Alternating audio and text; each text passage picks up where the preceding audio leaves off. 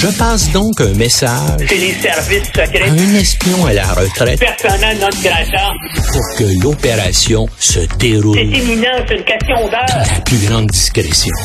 Un journaliste pas comme les autres. Normand Lester.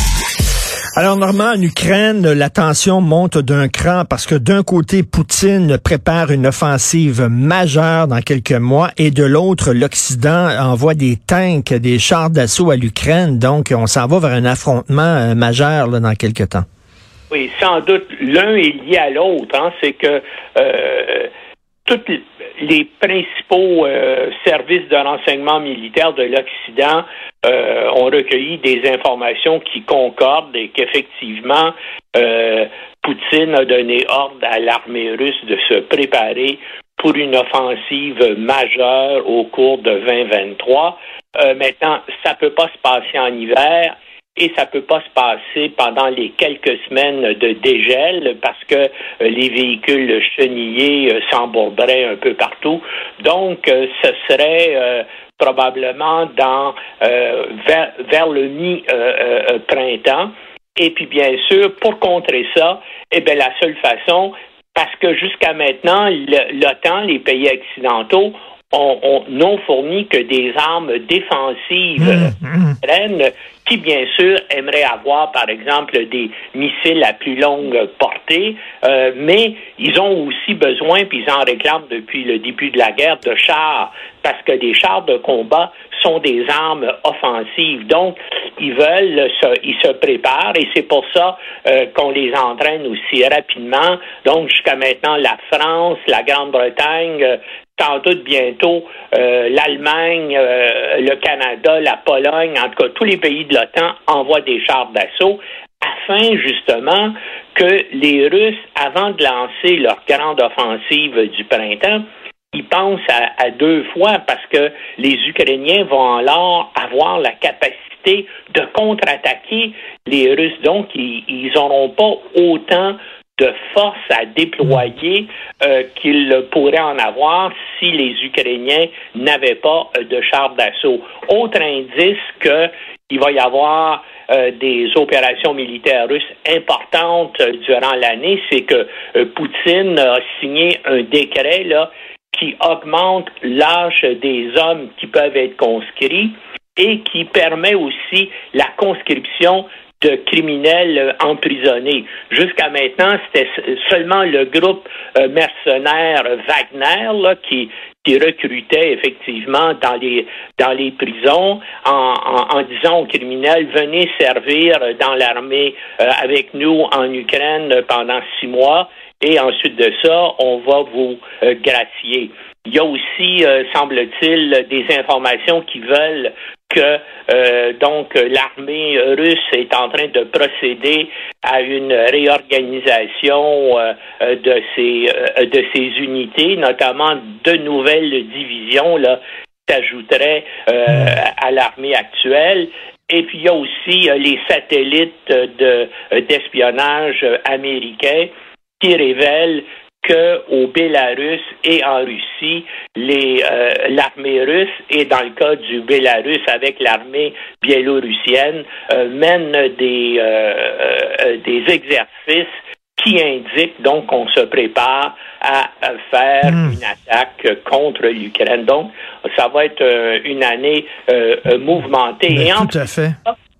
Oui, je t'écoute. Non, non, mais euh, c'est- c'est c'est- c'est vraiment, là, c'est assez inquiétant quand même, là, ce qui se déroule là. Mais, euh, euh, c'est extrêmement inquiétant. Et puis, cette fois-ci, Poutine ne prend pas de chance. Hein? au début de la guerre, lui pensait que ce serait résolu dans à peu près deux semaines, que son armée avancerait sur Kiev et puis que Zelensky et son gouvernement se sauveraient en Pologne et puis qu'il occuperait immédiatement l'ensemble de l'Ukraine. Ça s'est pas passé comme ça. Et là, bien sûr, il prépare une offensive majeure au printemps, mais par contre, il a dit à ses généraux aussi de continuer à, à se préparer en vue d'une guerre de longue durée. Là, euh, dans le fond, tout dépend euh, euh, euh, pendant combien de temps Poutine va réussir à maintenir son autorité à la fois sur les dirigeants militaires et sur la population russe? Bien sûr, il essaie par tous les moyens de propagande là, de dire non, ça va bien, il n'y a pas de danger, on va gagner, mais là, euh, la population russe commence à en avoir assez, est assez essoufflée, et, les euh, militaires aussi. Hein, il y a de la grogne dans l'armée, on l'a vu au cours des derniers mois. Euh, il y a eu des soldats qui ont qui ont agressé leurs officiers. Il y a eu il y a, il y a eu d'autres soldats, des conscrits qui sont mis à tirer contre des soldats russes en première ligne. Donc il y a des troubles important euh, qui se déroule actuellement dans les forces armées russes. Maintenant, jusqu'où ça va aller, bien sûr, c'est impossible à, prédire. Et autre chose, Normand, qu'attend le Parti républicain aux États-Unis pour se débarrasser de George Santos? Coudon. Ça, c'est vraiment quelque chose euh, d'unique. Hein? C'est un donc lui, euh, c'est un représentant républicain euh, de l'État de New York là qui a été euh, qui a été élu à, à, la Chambre des, des représentants au Congrès américain. Et le New York Times a révélé que cet individu-là était un menteur sériel. En fait, est-ce que son nom c'est George Santos? Ou euh, Anthony euh, Delmaguer, parce qu'il utilise les deux noms. Le New York Times a montré aussi qu'il n'avait jamais été diplômé de l'université qu'il prétend où il prétendait avoir fait un, MBA. Il n'a pas été euh, diplômé non plus du collège d'élite new-yorkais qui prétendait l'être. Tout est absolument faux à son sujet. Bien sûr, comme il y a une importante communauté juive dans sa circonscription, il s'est prétendu lui-même d'origine juive par sa mère, euh, qui aurait été une survivante de l'Holocauste. C'est complètement faux.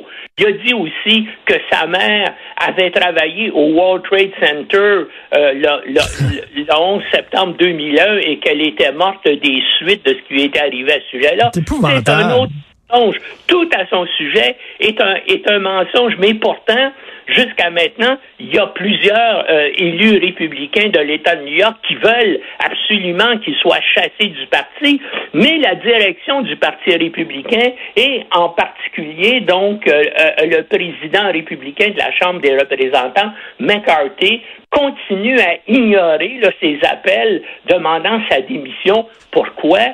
Parce que McCarthy a qu'une faible majorité euh, à, la Chambre des, euh, des, représentants, comme on le sait, euh, c'est cinq, cinq élus, et lui est un des cinq, et il a voté systématiquement. Hein, tu te rappelles, ça a pris 15 votes.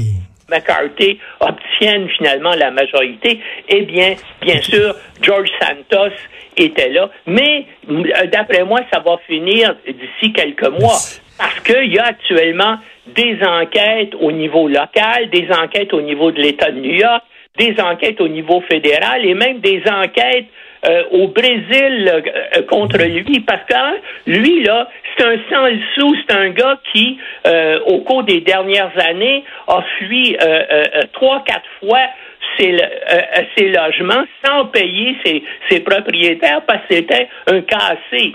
Et tout à coup, avant de se présenter aux élections de 2022, euh, tout à coup, il a eu 700 000 dollars. Il dit bien sûr qu'il a fait ça lui-même, qu'il a réalisé ça. Mais alors, c'est un gars qui avait, euh, je veux dire, qui avait des jobs à 20 000 dollars par année, tu sais, comme il faisait sa représentation téléphonique. Alors là, bien sûr, il y a des enquêtes qui essaient de trouver d'où vient euh, l'argent. Et il y a donc, dans ce cas-là, manifestement menti, donc, dans, dans les déclarations officiel qu'il a fait pour devenir euh, candidat euh, à la Chambre des... Mais, euh, ça montre, ça montre à quel point le Parti républicain est gangréné par une gang de coucous qui les tiennent par les bijoux de famille. Ils peuvent même pas se débarrasser d'un gars aussi imbécile que ça. Merci Normand Lester. On peut bien sûr te lire dans le Journal de Montréal. Merci Normand. Bonne journée. Salut. Salut.